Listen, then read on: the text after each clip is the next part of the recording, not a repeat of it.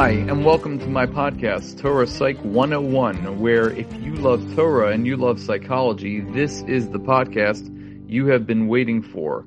I am your host, Dr. Jonathan Lasson. Let's get right into it. The Torah tells us in this week's Parsha, which is the longest Parsha in the Torah, Parshas Naso, it says, Kos es b'nei Yisrael, emar lahem yivarechacha Hashem v'yishmerecha very famous words that we say the blessings to our children. We bless them and we say HaKadosh Baruch Hu should bless you and protect you. And the Sifri tells us that what does it mean that he should bless you and protect you? That he should bless you with wealth, but he should also protect you from harm. So it sounds like a very interesting Sifri. Why would the Sifri comment and Dafka talk about wealth as opposed to blessing with other great things like having children, having shalom bayis, other other aspects? I remember when I spoke with a Rav about uh, giving some shiurim and classes to Chassanim and Kalas when they were engaged that uh, we talked about what should be discussed in terms of finances and financial aspects and financial responsibility as a young couple embarks on getting married. And the Rav said that you should tell them as follows that there's one time during the entire year that the Kohen Gadol has the opportunity to go and ask for anything he wants from HaKadosh Baruch Hu, and he's allowed to go into the Kodesh Kadashim to ask him for whatever he wants.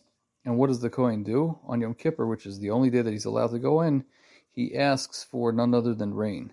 So, Frek Olam, as they say, why is it that the Kohen Gadol is asking for rain? He should be asking for Shalom Bayis, he should be asking for Shalom Yisrael, he should be asking for Brios, for good health, but yet he asks for rain. So he says that rain is a sign of Parnasa everybody needs parnasa in order to survive.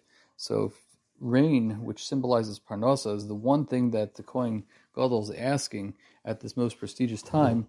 So it must have an inherent value that uh, rain and parnasa ha- have a, an effect, a universal effect on every other aspect of life.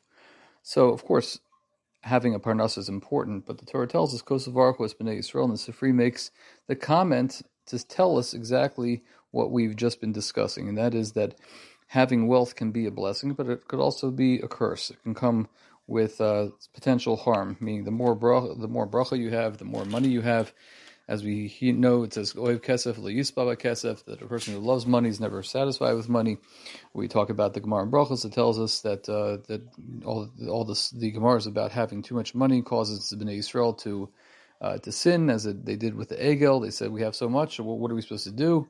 It brings down the famous story of you know the mushal that a father has a son, and he dresses him up and he anoints him. He gives him a lot of money. Like, what's the son supposed to do that he's not gonna he's not gonna do something wrong? And the same thing is, is true that money can can distort our reality, our sense of reality. So when it says in the bracha, we say Hakadosh Baruch Hu should bless you with wealth. We're also at the same time saying that Hakadosh Baruch Hu should also protect us from the harm of having wealth. So the bracha is we should uh, all be benched with parnasa that we need, and that the parnasa will protect us and not cause us any harm. Have a wonderful Shabbos.